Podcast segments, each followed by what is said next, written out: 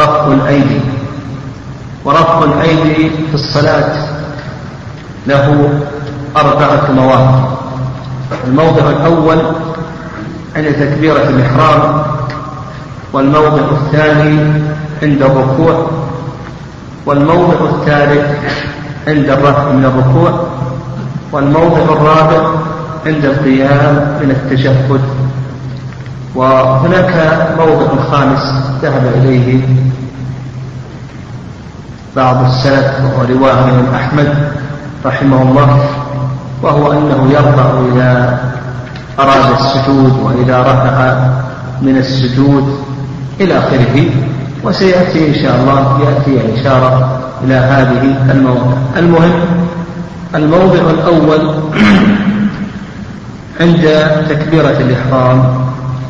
وهذا الرفع مشروع ودليله حديث ابن عمر رضي الله تعالى عنهما أن النبي صلى الله عليه وسلم كان إذا افتتح الصلاة رفع يديه حذو منكبيه وإذا ركع وإذا رفع رأسه من الركوع.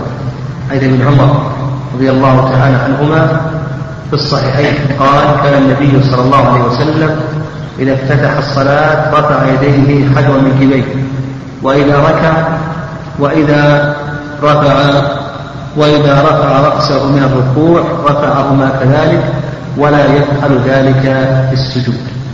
وقال المؤلف رحمه الله عند ابتداء التكبير إلى حذو منكبيه بين المؤلف رحمه الله زمن الرفع. متى يرفع؟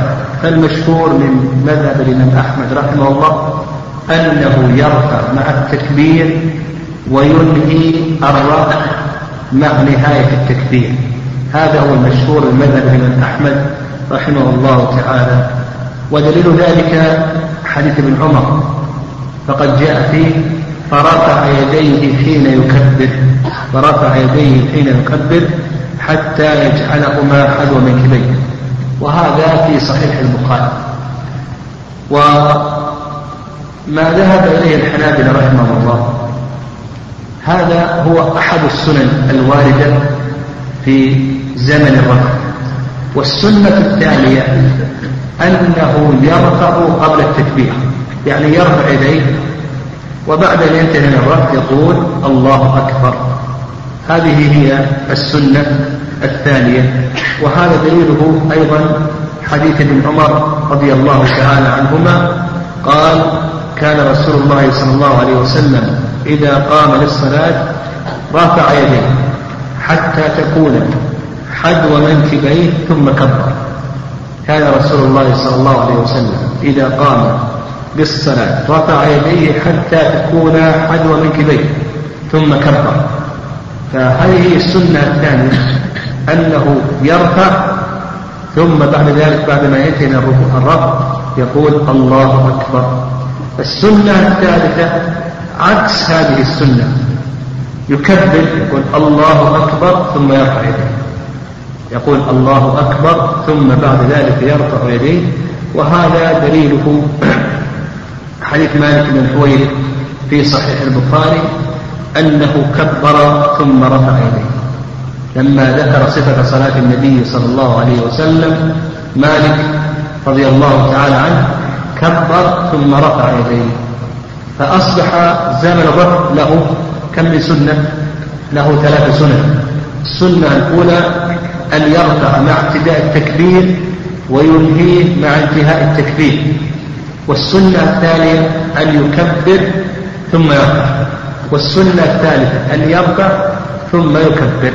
والصواب في هذا كما سلف لنا أن العبادات الواردة على وجوه متنوعة أنه يستحب فعلها جميعا فتارة تكبر تقول الله أكبر ثم ترفع يديك وتارة ترفع يديك ثم تقول الله أكبر وتارة ترفع مع التكبير الله أكبر ترفع مع التكبير وتنهي الرفع مع نهاية التكبير تفعل هذا كله وبهذا تكون أتيت على كل السنة الواردة عن النبي صلى الله عليه وسلم. وفيه من الفوائد حفظ العلم وأيضا من فوائد ذلك تطبيق السنة كلها ومن فوائد ذلك أن العبادة بدلا من أن تكون مجرد عادة فإنها تكون تكون عبادة حية.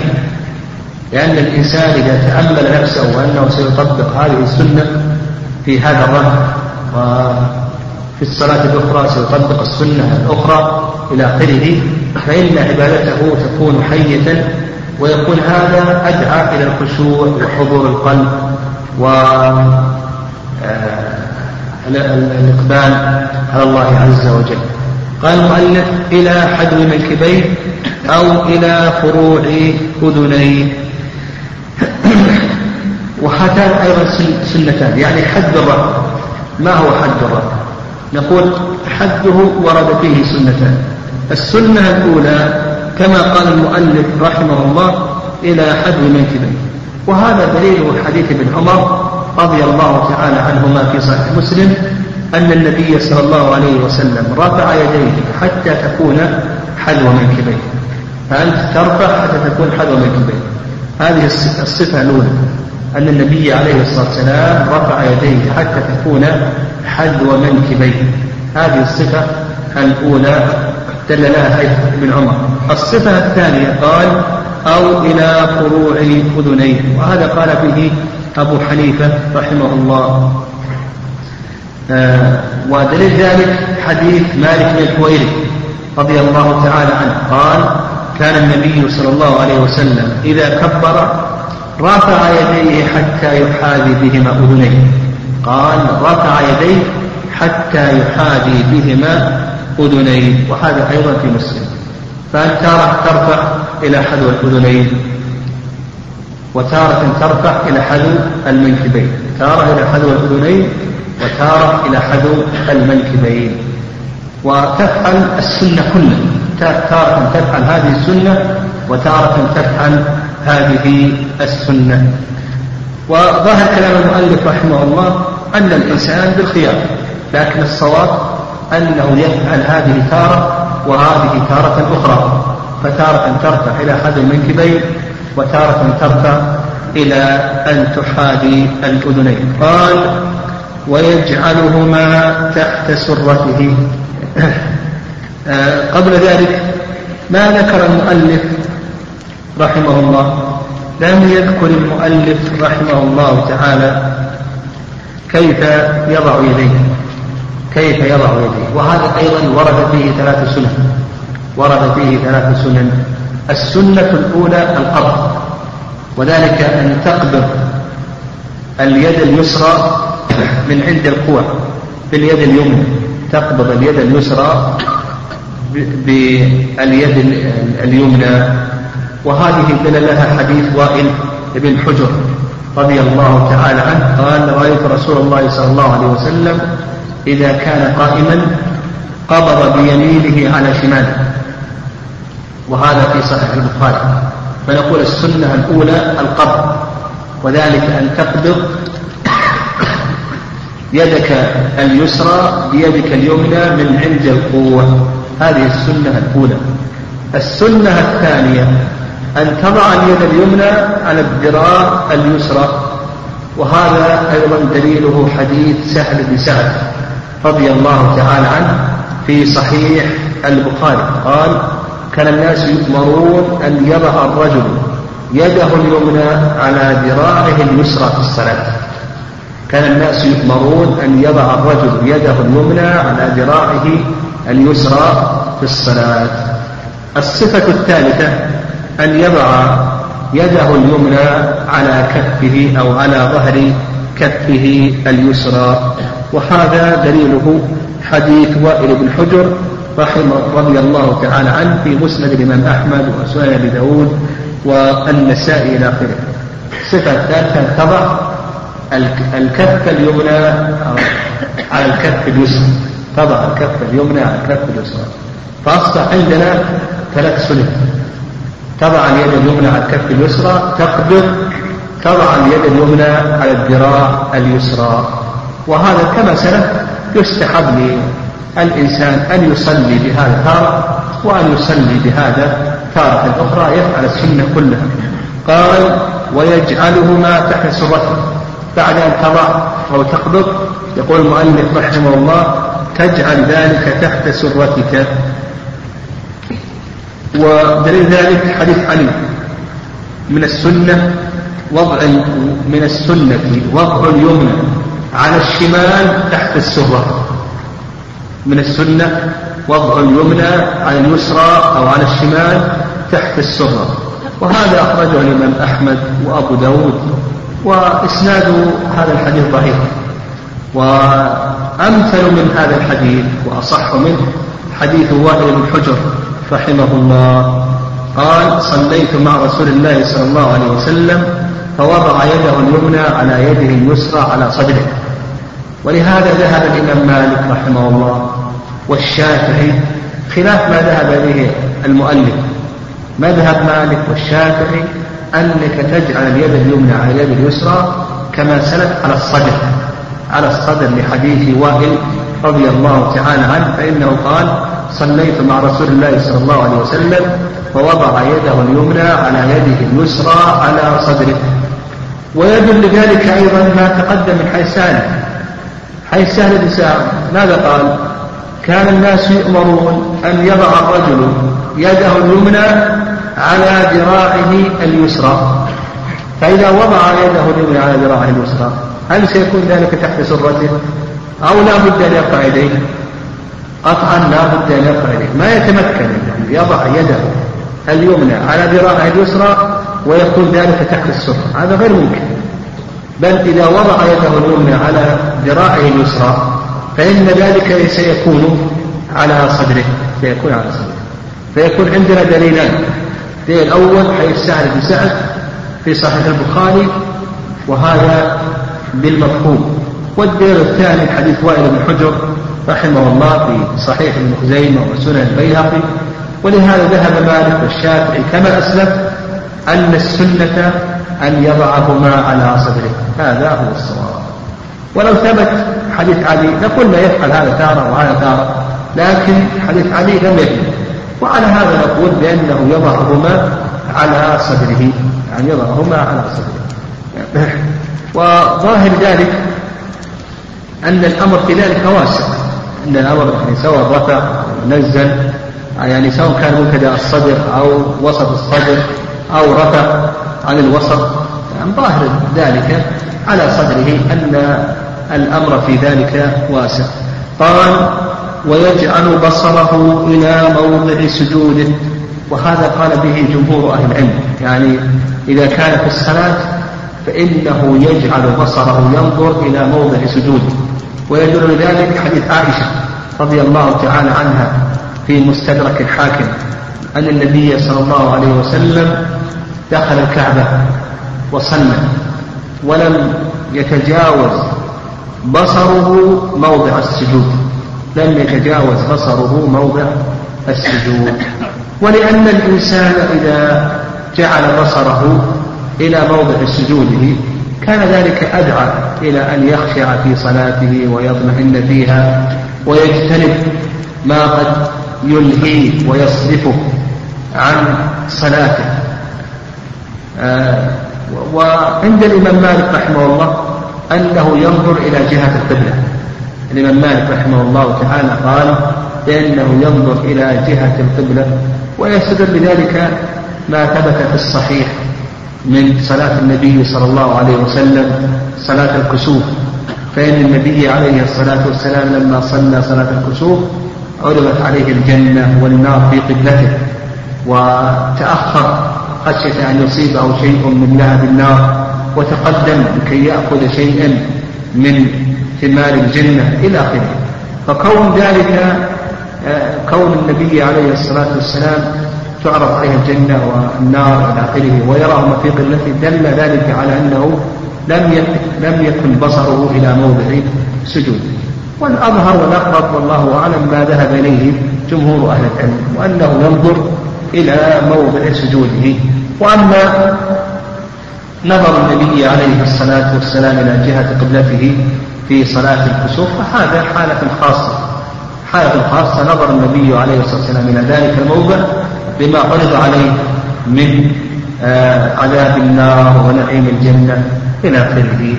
يستثنى من ذلك يستثنى من ذلك إذا كان الإنسان في التشهد سواء كان في التشهد الأول أو في التشهد الثاني فإنه يرمي ببصره إلى سبابته. وسيأتينا إن شاء الله في صفة الجلوس في التشهد الأول في التشهد الثاني أنه يقبض ويرفع السبابة. يرفع السبابة ويحركها عند الدعاء. إذا جلس في التشهد فإنه يرمي ببصره إلى سبابته كما ورد ذلك عن النبي صلى الله عليه وسلم. فأصبح ينظر المصلي إلى موضع سجوده إلا في حالة التشهد فإنه يرمي ببصره إلى السبابة قال ثم يقول سبحانك اللهم وبحمدك وتبارك اسمك وتعالى جدك ولا إله غيرك. نعم وهذا يسمى الاستفتاح يسمى الاستفتاح واعلم أن النبي عليه الصلاة والسلام وردت عنه استفتاحات كثيرة استفتاحات كثيرة. وردت عن النبي عليه الصلاة والسلام منها ما أورده المؤلف رحمه الله. آه، آه، كما ورد سبحانك اللهم وبحمدك وتبارك اسمك وتعالى جدك إلى آخره. وهذا أخرجه مسلم موقوفا وفي صحيح موقوفا على عمر. وفي صحيح مسلم أن عمر كان يجهر بها بهذه الكلمات سبحانك اللهم وبحمدك. كان يجهر بها عمر رضي الله تعالى عنه. وورد من حديث أبي سعيد الخدري مرفوعا وغيره. آه وهناك استفتاحات كثيرة وشيخ الإسلام تيمية رحمه الله له رسالة في ذلك. فمن من الاستفتاحات حديث أبي هريرة في الصحيحين اللهم باعد بيني وبين خطاياي كما باعدت بين المشرق والمغرب. اللهم نقني من خطاياي كما ينقي الثوب الأبيض من الدنس. اللهم اغسلني من خطاياي بالماء والثلج والبرد. وكذلك أيضا من الاستفتاحات. آه، حديث عائشة اللهم رب جبرائيل وإسرافيل وميكائيل فاطر السماوات والأرض إلى آخره. ومن الاستفتاحات حديث علي وجهت وجهي الذي فطر السماوات والأرض حنيفا ما مشركين إن صلاتي ونسكي إلى آخره. ومن الاستفتاحات أيضا حديث مسلم. ومن الاستفتاحات أيضا حديث ابن عباس في الصحيحين. ومن الاستفتاحات أيضا آه، حديث ابن عمر. اللهم لك الحمد الحمد لله حمدا كثيرا طيبا مباركا فيه إلى آخره. فينبغي للمسلم وخصوصا طالب العلم أن يحفظ جملة من هذه الاستفتاحات. يحفظ جملة من هذه الاستفتاحات ويأتي بها في الصلاة. وكما أسلفنا أن الإنسان ينبغي له أن يحفظ كل السنة الواردة عن النبي عليه الصلاة والسلام التي وردت على وجوه متنوعة. يأتي بهذا الوجه تارة وبهذا الوجه تارة أخرى ومن هذه الاستفتاحات آه، ما يكون في صلاة الليل كحديث عائشة وحديث آه، علي وحديث ابن عباس لكن ما ثبت في الفرض ثبت في النفل هذه القاعدة ما ثبت في الفرض ثبت في النفل إلا لدليل يعني إلا لدليل. فينبغي لنا أن نحفظ هذه الاستفتاحات وهذه إن شاء الله لعل إن شاء الله نصورها أيضا نصور الأذكار الواردة مثلا الركوع ورد فيها أذكار واردة عن النبي صلى الله عليه وسلم والسجود أيضا ورد فيه أذكار واردة. النبي عليه الصلاة والسلام والركض من الركوع والجلوس إلى آخره. فمثل هذه الأشياء لعل إن شاء الله نقوم بتصويرها وتوزيعها على الإخوة لكي يعنوا بحفظها وتطبيقها. تطبيقها في الصلاة. لأن الصلاة تتكرر عليهم في اليوم والليلة أكثر من مرات الإنسان قد لا يستطيع أن يطبق في الغرب لكن طبق في النفل. وأيضا كثير من السنن كثير من السنن يتمكن الإنسان أن يطبقها في الفرض. فطالب العلم أن يكون متميزا. وقول المؤلف رحمه الله ثم يقول سبحانك اللهم وبحمدك إلى آخره هذا ما عليه جمهور أهل العلم جمهور أهل العلم استحباب الاستفتاح خلافا لمن مالك رحمه الله. لمن مالك رحمه الله لا يرى شرعية بالاستفتاء يعني وهذا فيه نظر. يعني هذا ما ذهب إليه الإمام مالك رحمه الله. فيه نظر. والإمام مالك رحمه الله يستدل بحديث أنس أنه قال صليت خلف النبي صلى الله عليه وسلم وأبي بكر وعمر وعثمان وعثمان. آه، فكانوا يبدأون بالحمد لله رب العالمين. كانوا يبدأون بالحمد لله رب العالمين. فقوله كانوا يبدأون بالحمد لله رب العالمين. المراد بهذا فيما يتعلق بالجهر. في الجهر لا يجهرون بالاستفتاء ولا يجهرون بالبسملة ولا يجهرون بالاستعاذة وإنما يجهرون ب آه، يجهرون ب آه، بسم الله يجهرون بالحمد لله مباشرة. قال ثم يقول أعوذ بالله من الشيطان الرجيم. سنة أن يستعيذ سنة أن يستعيذ وكما سلف الإمام مالك رحمه الله لا يرى الاستعاذة فيقول بأن الاستعاذة سنة أن يستعيذ وكما سلف الإمام مالك رحمه الله لا يرى الاستعاذة فيقول بأن الاستعاذة لا تسن في الفرض وإنما تسن في النفل فقط. أحمد والشافعي يقولان بأنها سنة. الشافعي آه مالك يقول بأنها ليست سنة في الفرض وإنما هي سنة في النفل. وعند أبي حنيفة أنها واجبة أنها واجبة والصواب في ذلك أنها عند ابن حزم يعني عند ابن حزم أنها واجبة والصواب في ذلك أنها سنة في الفرض وفي النفل سنة في الفرض وفي النفل. آه، قال وكذلك أيضا آه، كيفية الاستعاذة كيفية الاستعاذة سواء قال الإنسان أعوذ بالله من الشيطان الرجيم أو قال أعوذ بالله من الشيطان أعوذ بالله السميع العليم من الشيطان الرجيم. أو قال أعوذ بالله من الشيطان الرجيم من همزه ونفخه ونفخه من همزه ونفخه ونفخه. هذا كله هذا كله جائز لأن الاستعاذة هذه ليست للصلاة وإنما هي للقراءة. ولهذا قال الله عز وجل فإذا قرأت القرآن فاستعذ بالله من الشيطان الرجيم تقول أعوذ بالله من الشيطان الرجيم أو تقول أعوذ بالله السميع العليم من الشيطان الرجيم أو تقول كما ورد أعوذ بالله من الشيطان الرجيم من همزه ونفخه ونفثه ثم يقول بسم الله الرحمن الرحيم ولا يجهر بشيء من ذلك. يقول بسم الله الرحمن الرحيم. البسملة كلام المؤلف رحمه الله أنها سنة. أما هذا ما ذهب إليه أبو حنيفة والإمام أحمد أنها سنة. وعند مالك رحمه الله أنها تكره.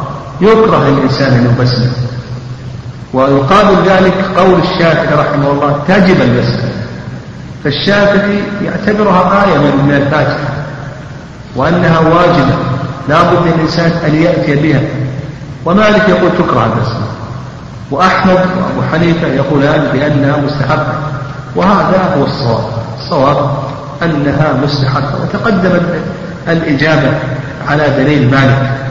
وأن حديث أنس صليت خلف النبي صلى الله عليه وسلم وأبي بكر وعمر وعثمان كانوا يبدأون بالحمد لله رب العالمين. المقصود بذلك الجهر. فكانوا لا يجهرون بهذه الأشياء لا يجهرون بالبسملة ولا بالاستعاذة ولا بالاستفتاح. الاستفتاح وارد والاستعاذة عند قراءة القرآن واردة بل الاستعاذة واردة أيضا حتى في الصلاة. والبسملة أيضا واردة إلى آخره. فالصواب أنها أن البسملة أنها سنة وليست واجبة كما قال الشافعي وليست أيضا مكروهة كما قال الإمام مالك رحمه الله تعالى. ويدل على أنها ليست من الفاتحة ما ثبت في الحديث القدسي من حديث أبي هريرة أن النبي صلى الله عليه وسلم روى عن ربه أنه قال قسمت الصلاة بيني وبين عبدي نصفين ولعبدي ما سأل. فإذا قال الحمد لله رب العالمين قال الله حمدني عبدي. فإذا قال الرحمن الرحيم قال الله أثنى علي عبدي. فإذا قال مالك يوم الدين قال الله مجدني عبد فإذا قال إياك نعبد وإياك نستعين قال الله هذا بيني وبين عبدي ولعبدي ما سأل فلم يقل بسم الله الرحمن الرحيم وإنما سنة. وقال ولا يجهر بشيء من ذلك لقول أنس صليت خلف النبي صلى الله عليه وسلم وأبي بكر وعمر وعثمان فلم أسمع أحدا منهم يجهر بسم الله الرحمن الرحيم. يعني الجهر بالبسملة هل هو مشروع أو ليس مشروعا إلى آخره؟ المشهور مذهب الإمام أحمد رحمه الله عدم شرعيته وأنك تسر به وهذا ما عليه أكثر أهل العلم. ودليل ذلك ما ذكره المؤلف. يعني حديث أنس صليت خلف النبي صلى الله عليه وسلم وأبي بكر وعمر وعثمان فلم أسمع أحدا منهم يجهر بسم الله الرحمن الرحيم. الرأي الثاني رأي الشافعي رأي الشافعي أنه يستحب الجهر بالبسملة واعلم أن الجهر بالبسملة ألفت فيه مؤلفات. يعني هل يستحب أو يشرع الجهر بالبسملة أو لا يشرع؟ إلى آخره. هذا ألف فيه مؤلفات. ألف فيه مؤلفات. فالدار قطني له مؤلف ابن خزيمة له مؤلف الحبان إلى آخره. يعني ألفت فيه مؤلفات مستقلة. والصواب في ذلك الصواب في ذلك أن يقال أن يقال أنه يعمل بالسنة الواردة كلها. فهدي النبي صلى الله عليه وسلم الغالب أنه كان لا يجهر بالبسملة. هذا هدي النبي عليه الصلاة والسلام الغالب. أنه كان لا يجهر بالبسملة كما ذكر أنس رضي الله تعالى قال صليت خلف النبي صلى الله عليه وسلم أبو بكر وعمر وعثمان فلم أسمع أحدا منهم يجهر. بسم الله الرحمن الرحيم. وورد ثبت يعني ثبت الجهر بالبسملة من حديث أبي هريرة رضي الله تعالى عنه. وعلى هذا نقول الغالب على الإنسان أنه لا يجهر بالبسملة وفي بعض الأحيان في بعض الأحيان يجهر بالبسملة. وكما قال شيخ الإسلام تيمية رحمه الله خصوصا إذا كان ذلك لمصلحة يعني يجهر بها إذا كان هناك مصلحة كتأليف كتأليف مثلا يصلي خلفه أناس يرون الجهر بالبسملة فما دام أنه ثبت في السنة ويترتب أيضا عليه مصلحة فنقول بأنه يجهر بها في بعض الأحيان فيعمل بالسنة الواردة كلها. فنقول الجهر هذا الغالب على الإنسان لا يجهر بذلك. وفي بعض الأحيان يجهر وبهذا نعمل بالسنة الواردة عن النبي عليه الصلاة والسلام كلها. قال ثم يقرأ الفاتحة ولا صلاة لمن لم يقرأ بها إلا المأموم فإن قراءة الإمام له قراءة. بالنسبة للفاتحة هذه ركن من أركان الصلاة وسيأتي كلام المؤلف رحمه الله عليها. عندما يعدد أركان الصلاة يعدد الواجبات. وسيأتي إن شاء الله بيان ذلك. ويدل لقراءة الفاتحة حديث عبادة بن الصامت رضي الله تعالى عنه أن النبي صلى الله عليه وسلم قال لا صلاة لمن لم يقرأ بفاتحة الكتاب. وهذا في الصحيحين. وسيأتينا إن شاء الله كلام أهل العلم رحمه الله. هل هي ركن في كل ركعة؟ أو أنها ركن في بعض الركعات كما هو خلاف بين الحنفية وجمهور أهل العلم. والصواب في ذلك الصواب في ذلك كما سيأتينا إن شاء الله أنها ركن في كل ركعة. ففي كل ركعة يجب على الإنسان أن يقرأ الفاتحة وسيأتي بيان ذلك. لكن بقينا فيما يتعلق بالمأموم لأن المصلي لا يخلو من ثلاث حالات إما أن يكون إماما وإما أن يكون منفردا وإما أن يكون مأموما. فإن كان إماما يجب عليه أن يقرأ الفاتحة في كل ركعة. وإن كان منفردا فيجب عليه أن يقرأ الفاتحة في كل ركعة. وإن كان مأموما وهذا سيأتينا إن شاء الله بيانه بيان دليله عندما يتكلم المؤلف رحمه الله. على أركان الصلاة. فإن كان مأموما قال المؤلف رحمه الله فإن كان ولا صلاة لمن لم يقرأ بها إلا المأموم فإن قراءة الإمام له قراءة. يعني أن المأموم لا يجب عليه أن يقرأ الفاتحة. وهذا هو المشهور المذهب من أحمد رحمه الله. وصلاة وسواء كان ذلك في الصلاة الجهرية أو كان ذلك في الصلاة السرية. فمثلا في صلاة المغرب لو وقفت خلف الإمام ولم تقرأ لا في الركعة الأولى ولا الثانية ولا الثالثة. وكذلك أيضا في صلاة العصر أتيت وكبرت ولم تقرأ. لا في الركعة الأولى ولا الثانية ولا الثالثة ولا الرابعة إلى آخره فإن الإمام الإمام يتحمل ذلك عنك. قراءة الإمام لك قراءة. فالمشهور من مذهب الإمام أحمد رحمه الله أن قراءة الإمام قراءة للمأموم سواء كان ذلك في الصلاة الجهرية أو كان ذلك في الصلاة السرية وسواء كانت الصلاة فريضة أو كانت الصلاة نافلة. مطلقا. يعني إذا أتيت لا يجب عليك أن تقرأ لكن قالوا يستحب لك أن تقرأ. في إسرار الإمام وسكتاته في إسراره في الصلاة السرية يعني في الصلاة السرية الذي يسر فيها بالقراءة مثل العصر والظهر يستحب لك أن تقرأ. في سكتاته في الصلاة الجهرية. إذا سكت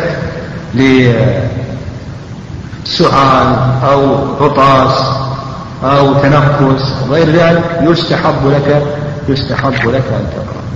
هذا تقرير المذهب عند الحنابلة رحمهم الله. والرأي الثاني يقابل هذا وأنه يجب على الإنسان أن يقرأ في كل ركعة وفي كل صلاة. المأموم يجب عليه أن يقرأ الفاتحة في كل ركعة في الصلاة السرية في الصلاة الجهرية في الفرض في النفل. يعني أن الإمام لا يتحملها عنه.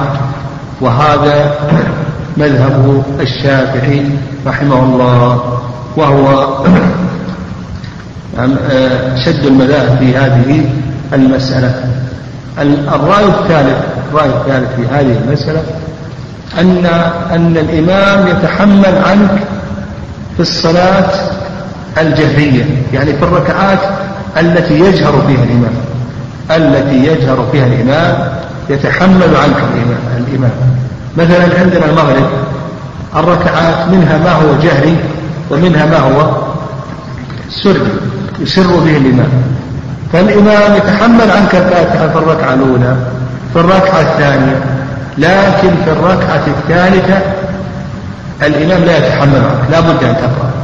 لا بد أن تقرأ وهذا قال به الإمام مالك رحمه الله تعالى وأيضا ذهب إليه شيخ الإسلام ابن تيمية رحمه الله.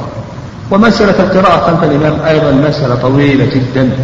والبخاري رحمه الله له كتاب مستقل في ذلك اسمه جزء القراءة خلف الإمام والبيهقي رحمه الله أيضا له كتاب مستقل بذلك اسمه اسمه جزء القراءة خلف الإمام والبنوري من علماء الحنفية أيضا له مستقل في ذلك. فالمسألة طويلة لكن نذكر لكل آه نعم لكل مذهب دليل. نعم لكل مذهب دليل. أما الذين قالوا بأنه يتحملها عنه الإمام فاستدلوا بقول الله عز وجل وإذا قرئ القرآن فاستمعوا له وأنصتوا لعلكم ترحمون وإذا قرئ القرآن فاستمعوا له وأنصتوا لعلكم ترحمون.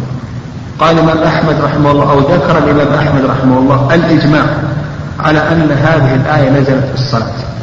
فإذا كنت مأمورا بالإنصات للإمام آه، فإن كونك تقرأ خلف الإمام هذا يخالف يخالف الإنصاف يخالف ما أمرت به. وأيضا استدلوا بقول الله عز وجل قد أجيبت دعوتكما قد أجيبت دعوتكما. الله عز وجل قال لموسى وهارون قد أجيبت دعوتكما. والذي دعا من هو موسى وهارون ماذا عمل أمن على دعاء موسى. قال آمين. موسى دعا وهارون قال آمين. ومع ذلك قال الله عز وجل قد أجيبت دعوتكما فجعل كل من موسى وهارون داعيا. وإنما الذي دعا فقط هو موسى عليه السلام. فكذلك أيضا الإمام يقرأ والمأموم يؤمن على قراءته فتكون قراءة الإمام قراءة له كما أن دعاء موسى كان دعاء لمن؟ لهارون عليه السلام مع أن هارون عليه السلام لم يدعو وكذلك أيضا استدلوا بحديث أنس من كان له إمام فقراءة الإمام له قراءة. وهذا الحديث على كثرة طرقه معلول. يعني الحديث هذا له طرق كثيرة. يعني فقد ورد من حيث أنس حيث ابن عمر حيث أبي هريرة وحيث أبي سعيد. وقيل بأنه يصح مرسلا. وشيخ الإسلام تيمية رحمه الله قوى هذا الحديث. من كان له إمام وقراءة الإمام له قراءة. قواه شيخ الإسلام ابن تيمية رحمه الله. آه، وكذلك أيضا استدلوا بحديث أبي هريرة رضي الله تعالى عنه أن النبي صلى الله عليه وسلم صلى ذات يوم فقال لأصحابه لعلكم تقرؤون خلف إمامكم فقال نعم. فقال أما إني أقول ما لي أنازع القرآن؟ ما لي أنازع القرآن. قال فانتهى الناس عن القراءة فيما يجهر فيه نعم حيث أبي هريرة نعم حديث أبي هريرة أن النبي صلى الله عليه وسلم صلى بأصحابه ذات يوم فلما انتهى قال لأصحابه لعلكم تقرؤون خلف إمامكم قالوا نعم. قال أما إني أقول ما لي أنازع القرآن؟ قال فانتهى الناس عن القراءة فيما يجهر فيه الإمام. وهذا أخرجه الترمذي وابن ماجه وحسنه الترمذي وحسنه ابن القيم إلى آخره. أما الذين أوجبوا القراءة فيها في كل ركعة فاستدلوا بحديث عبادة في الصحيحين. استدلوا بحديث عبادة في الصحيح لا صلاة لمن لم يقرأ فاتحة الكتاب وكذلك أيضا استدلوا بحديث أبي هريرة من لم يقرأ بفاتحة الكتاب فصلاته خداج خداج خداج. والخداج هو الشيء الناقص شيء ناقص. وهذا في مسلم. واستدلوا أيضا بحيث عبادة في سنن أبي داود أن النبي صلى الله عليه وسلم انصرف من صلاة الفجر. فقال لعلكم تقرؤون خلف إمامكم. قالوا نعم.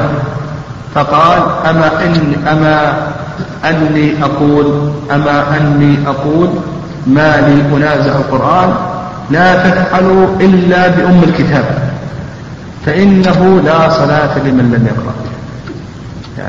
قال النبي عليه الصلاة والسلام لا تفعلوا إلا بأم الكتاب فإنه لا صلاة لمن لم يقرأ بها. فقوله عليه الصلاة والسلام في صلاة الفجر لا تفعلوا إلا بأم الكتاب فإنه لا صلاة لمن لم يقرأ بها هذا صريح في أن الفاتحة مستثناة من النهي عن القراءة خلف الإمام.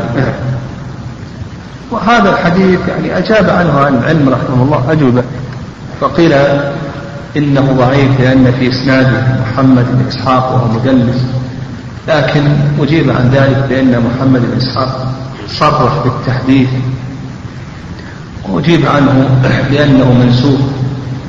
وأجيب أيضا آه، شيخ الإسلام تيمية رحمه الله مال إلى أنه لا يثبت مرفوعا. نعم لا يثبت مرفوعا للنبي عليه الصلاة والسلام وإنما هذا إنما هو حصل لعبادة بن الصامت هذا من كلام عبادة بن الصامت رضي الله تعالى عنه. والأقرب في هذه المسألة ما ذهب إليه شيخ الإسلام تيمية رحمه الله. هذا الأقرب في هذه المسألة لما ذهب إليه شيخ الإسلام تيمية رحمه الله وأن الإمام يتحمل القراءة عن المأموم في فيما يجهر فيه. أما ما يسر فإنه يجب عليه يجب عليه. هذا أقرب شيء. في هذه المسألة. قال ويستحب أن يقرأ في سكتات الإمام وفيما لا يجهر فيه وهذا تفريع على ما ذهب إليه المؤلف رحمه الله أنه يستحب أن, أن الإمام يتحمل قراءة الفاتحة المأموم فيستحب للمأموم أن يقرأ في سكتات الإمام في الجهرية.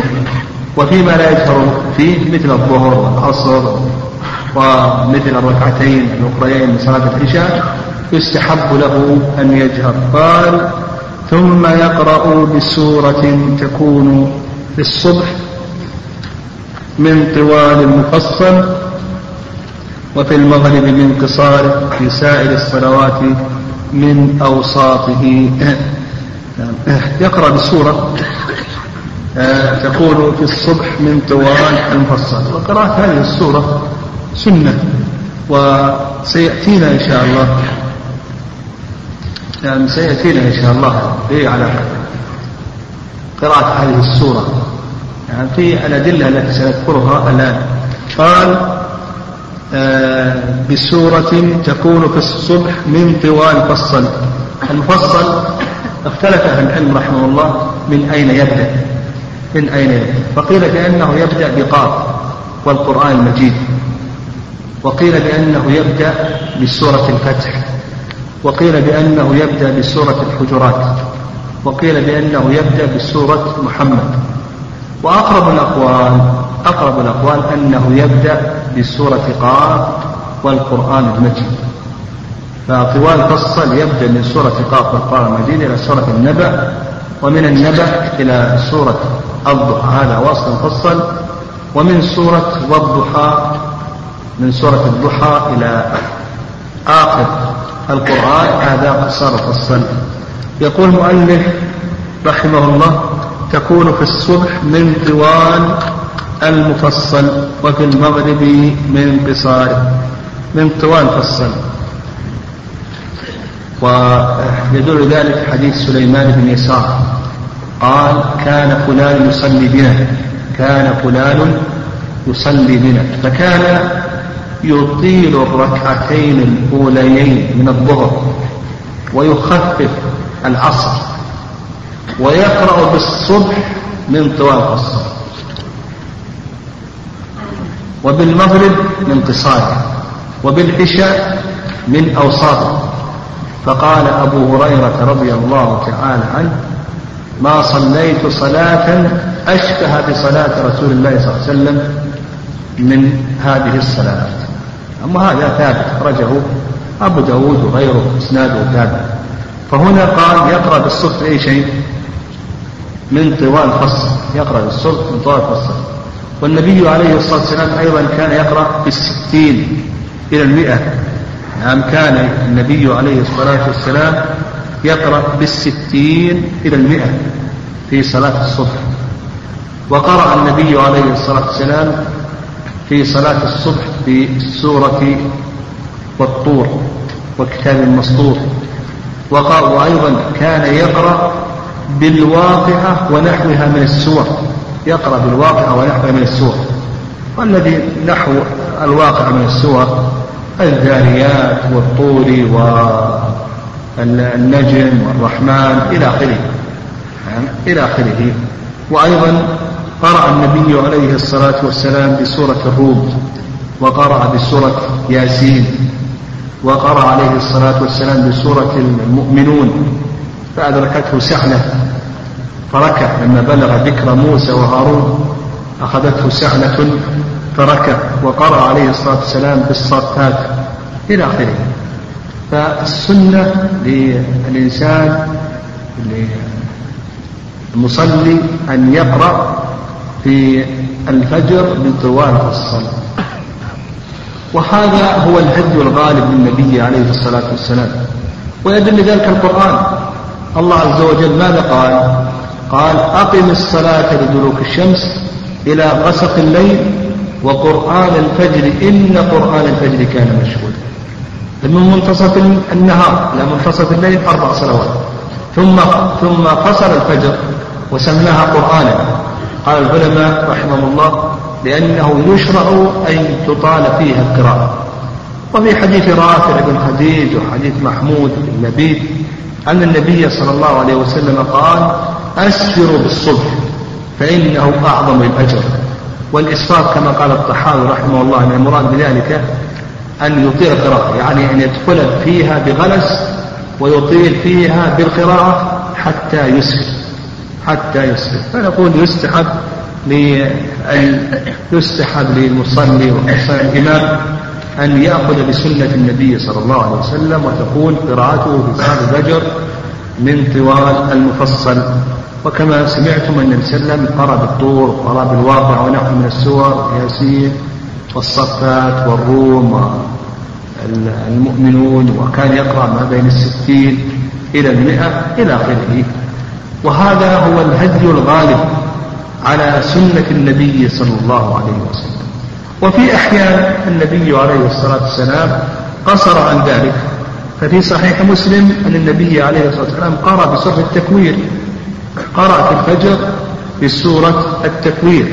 وأيضا قرأ النبي عليه الصلاة والسلام في الزلزلة كررها في الركعتين. فنقول هدي الإنسان الغالب أن يقرأ بطوال المفصل؟ وفي بعض الأحيان لو لم يقرأ بطوال المفصل خصوصا إذا كان هناك داع فإن هذا لا بأس به فيكون عمل بالسنة الواردة عن النبي صلى الله عليه وسلم كله قال المؤلف وفي المغرب من قصاره. وتقدم حديث سليمان بن يسار أنه قال كان فلان يصلي بنا.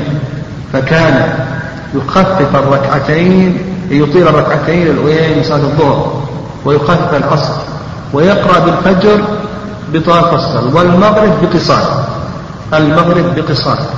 وأيضا حديث رافع بن خديج حديث رافع بن خديج في الصحيحين قال كنا نصلي مع النبي عليه الصلاة والسلام المغرب ثم نخرج ننتظر يعني نرمي بالسهام.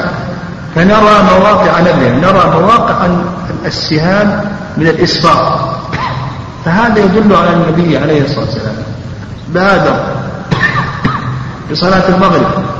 وأيضا قصر فيها القراءة حيث أن الصحابة صلوا مع النبي عليه الصلاة والسلام المغرب وخرجوا يضربون بالسهام ويرون مواقع نبلهم من الإسفار هذا يدل على قصر القراءة في صلاة المغرب. والسلام على رسول الله. قال المؤلف رحمه الله وفي المغرب بقصاره ذكرنا الدليل على ذلك وأنه يستحب أن يقرأ في المغرب بقصار المفصل. وهذا أيضا هو الهدي الغالب. الهدي الغالب على سنة النبي صلى الله عليه وسلم هو القراءة بقصار المفصل. وفي بعض الأحيان يطيل فإنه ثبت عن النبي عليه الصلاة والسلام كان الصحيح قرأ بسورة الطور والطور والطور وكان المسطور في صلاة المغرب. سورة سورة المرسلات. الطور آه، جبير سورة المرسلات أيضا. وأيضا سورة الأعراف. أيضا في صحيح البخاري. مرسلات في مسلم. والطور في مسلم. وسورة الأعراف في صحيح البخاري. وأيضا قرأ بالسورة محمد كما في صحيح صحيح ابن خزيمة رحمه الله وأيضا في الطبراني قرأ بالسورة الأنفال. في الطبراني قرأ بسورة الأنفال. فنقول السنة أن يقرأ قصار مفصل وفي بعض الأحيان يطيل يطبق السنة الواردة عن النبي صلى الله عليه وسلم. ففي بعض الأحيان يقرأ الطور بعض الأحيان يقرأ المرسلات إلى آخره يعني إلى آخره. قال نعم. قال وفي سائر الصلوات من أوصافه في سائر الصلوات يشمل الظهر والعصر والمغرب والعشاء. أما الظهر فيقرأ بأواسط المفصل ويدل لذلك حديث جابر بن سمرة رضي الله تعالى عنه. قال كان النبي عليه الصلاة والسلام يقرأ بالفجر بقاف هذا في مسلم. وأيضا ورد عن جابر بن سمرة رضي الله تعالى عنه قال كان النبي صلى الله عليه وسلم يقرأ الظهر والعصر والسماء والطارق والسماء ذات البروج والسماء والطارق والسماء ذات البروج ونحوها من السور. وهذا في سنن أبي داود وهو ثابت. فقوله يقرأ بالسماء والطارق والسماء ذات البروج ونحوها من السور. هذا يدل على النبي عليه الصلاة والسلام يقرأ في الظهر بأواسط المفصل فالظهر تقرأ بواسط المفصل لما ذكرنا من حديث جابر رضي الله تعالى عنه. وتقرأ أحيانا بطوال المفصل فأحيانا الظهر تقرأ بواسط المفصل وأحيانا تقرأ بطوال المفصل لما في لما ثبت من حيث أبي سعيد مسلم أن النبي صلى الله عليه وسلم يقرأ في الركعتين الأوليين من صلاة الظهر في كل ركعة قدر ثلاثين آية. في كل ركعة قدر ثلاثين آية. هذا يدل على النبي صلى الله عليه وسلم طال. وأيضا تقدم حيث سليمان بن يسار وفيه كان فلان يطيل الركعتين الأوليين من صلاة الظهر ويخفف العصر. فدل على أن هناك فرقا بين الظهر وبين العصر. وعلى هذا نقول الظهر الظهر فيه سنتان. السنة الأولى أن تقرأ من أواصر الفصل كما حديث جابر بن سمرة أن النبي صلى الله عليه وسلم كان يقرأ بالسماء والطارق والسماء ذات البروج ونحوها من السور في الظهر والعصر. السنة الثانية أن تطيل كما في حديث أبي سعيد أن النبي عليه الصلاة والسلام قرأ في كل ركعة قدر ثلاثين آية. يعني النبي عليه الصلاة والسلام كان يقرأ ركعتين الأولين صلاة الظهر في كل ركعة قدر ثلاثين آية. فأصبح صلاة الظهر تارة وتارة. أما العصر فالسنة أن يقرأ فيها من أواسط المفصل حديث جابر بن سمرة النبي عليه الصلاة والسلام كان يقرأ في الظهر والعصر بالسماء والطارق والسماء ذات البروج ونحوها من السور. ولو تقدم حيث سليمان بن يسار قال كان فلان إلى آخره قال ويخفف العصر. يخفف العصر. أيضا العشاء العشاء تقرأ بأواسط المفصل تقرأ من أواسط المفصل. ويدل لما تقدم من حيث سليمان بن يسار وفيه والفجر بطواله والمغرب بقصاره والعشاء بأواسطه. وأيضا آه، أرشد النبي عليه الصلاة والسلام معاذا لما أطال. أرشده أن يقرأ بالشمس وضحاها وسبح اسم ربك الأعلى واقرأ باسمك الذي خلق والليل إذا يغشى. هكذا أرشده. شدع النبي عليه الصلاة والسلام أن يقرأ بسبح والشمس وضحاها وأن يقرأ بإقرأ باسم ربك الذي خلق وأن يقرأ بالليل إذا يغشى نعم. فالخلاصة بالنسبة لما يقرأ فيه وما لا يقرأ تلخص لنا أن العصر يقرأ في أي شيء؟ أواصل القصة. والعشاء أواصل القصة. الظهر ها؟ تارة وتارة. تارة تقرأ بواسط مفصل تارة تقرأ بطوال مفصل. تعمل بالسنة كلها. المغرب والعشاء هذه الغالب طوال مفصل وأحيانا يقصر وهذه الغالب قصارا مفصل وأحيانا يتم يعني هاتان الصلاتان اللتان في طرفي النهار هذه تطيل وأحيانا تقصر وهذه تقصر وأحيانا تطيل يعني الغالب في صلاة الفجر يكون من طوال قصر وأحيانا تقصر. والغالب في صلاة المغرب يكون من قصار فصل وأحيانا تطيل كما ورد عن النبي عليه الصلاة والسلام. والظهر التي في وسط النهار تارة وتارة. وأما بالنسبة للمغرب بالنسبة للعصر والعشاء فهذه من أواسط المفصل هذا ملخص من ما سلف. قال ويجهر الإمام بالقراءة في الصبح والأوليين. آه، آه، ويجهر الإمام في الصبح والأوليين من المغرب والعشاء ويسر فيما عدا ذلك. نعم. آه، يسر فيما عدا ذلك. يجهر في الفجر المغرب العشاء وهذا بالإجماع. هذه هي السنة. السنة أن يجهر. وهذا هو الثابت عن النبي عليه الصلاة والسلام. ونقل الخلف عن السلف إلى آخره. وأما الظهر والعصر فالسنة أن يجهر أن يسر فيهما هذا هو السنة وهذا أيضا بالإجماع. ويدل ذلك أيضا حيث بقتادة رضي الله تعالى عنه.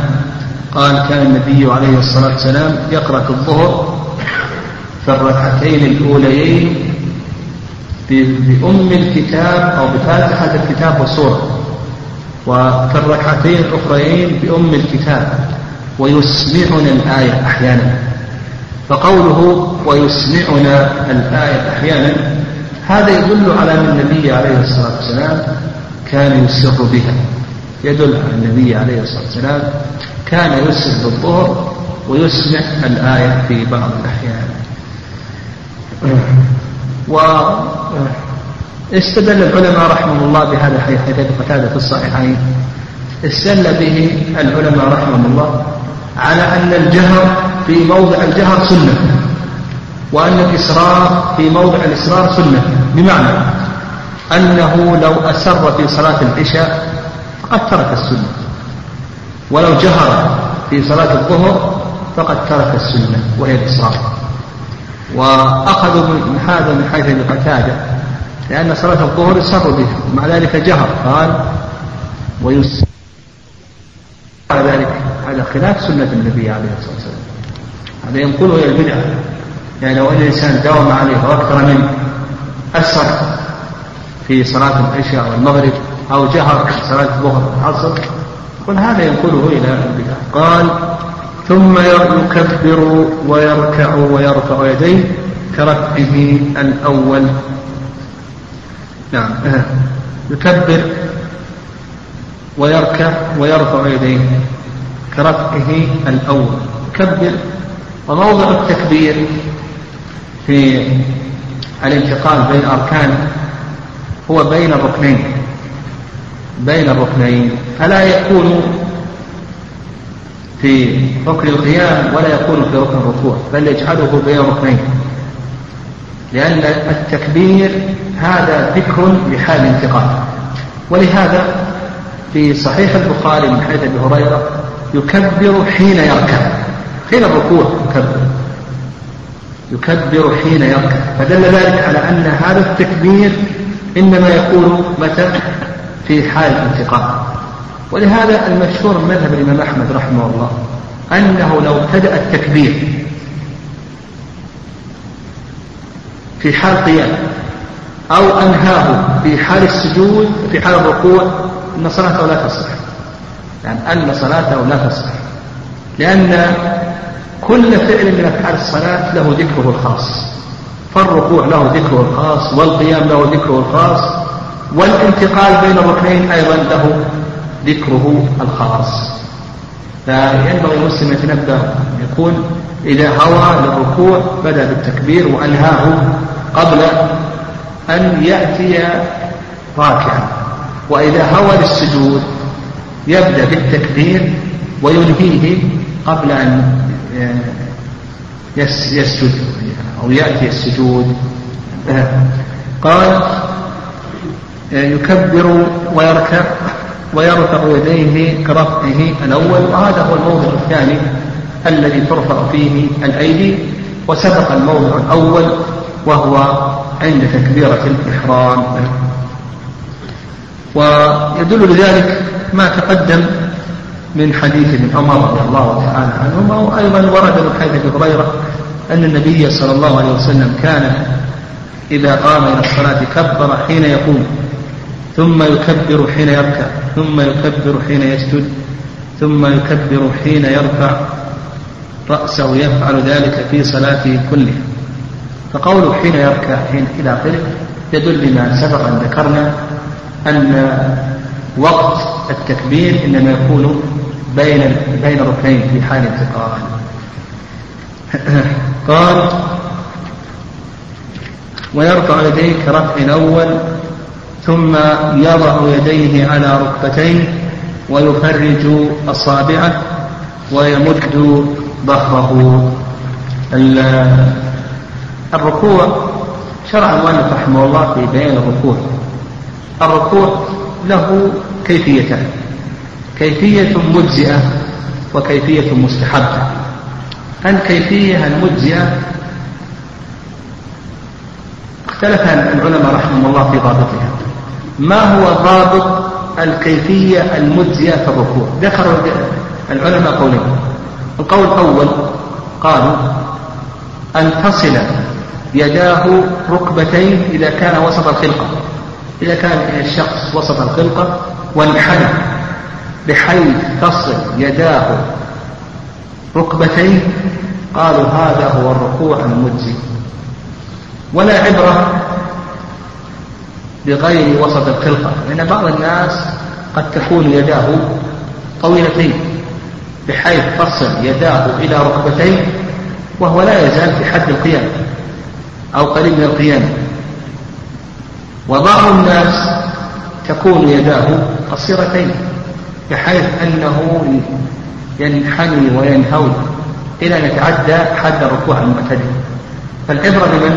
بوسط الخلقة. إذا كان الإنسان وسط الخلقة ووصلت يداه إلى ركبتيه هذا الركوع المجزئ. وهذا هو المشهور مذهب الإمام أحمد رحمه الله.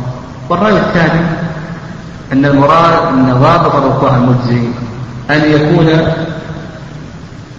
إلى الركوع المعتدل أقرب منه إلى القيام المعتدل حيث أنك إذا رأيت هذا الشخص تقول هذا راكع وليس قائم. يعني وهذا اختيار المجد من أصحاب الإمام أحمد رحمه الله. وهذا القول هو الأقرب. فإذا كان الإنسان انحنى بحيث أنه يكون أقرب إلى الركوع منه إلى القيام حيث هذا الرجل نقول بأنه راكع ما نقول بأنه قائم يكون هنا ركوعه مجزئا. وأما إن كان إلى القيام المعتدل أقرب فإنه لا يكون راكعا ولا يكون مجزئا. هذا بالنسبة للركوع المجزئ. وأما بالنسبة للركوع الكامل المستحب فهذا ذكر المؤلف رحمه الله سنته. فتكون اليدان على الركبتين مفردتي الأصابع كالقابض لهما وينحي عضديه عن جنبيه ويجعل رأسه حيال ظهره فلا يرفع رأسه ولا ولا يخفض لا يصوب ولا يخفض ويحصر ويحسر صدر ظهره يحصر ظهره. يعني وهذا كله ورد في السنة ويأتينا إن شاء الله ذكر الدليل عليه.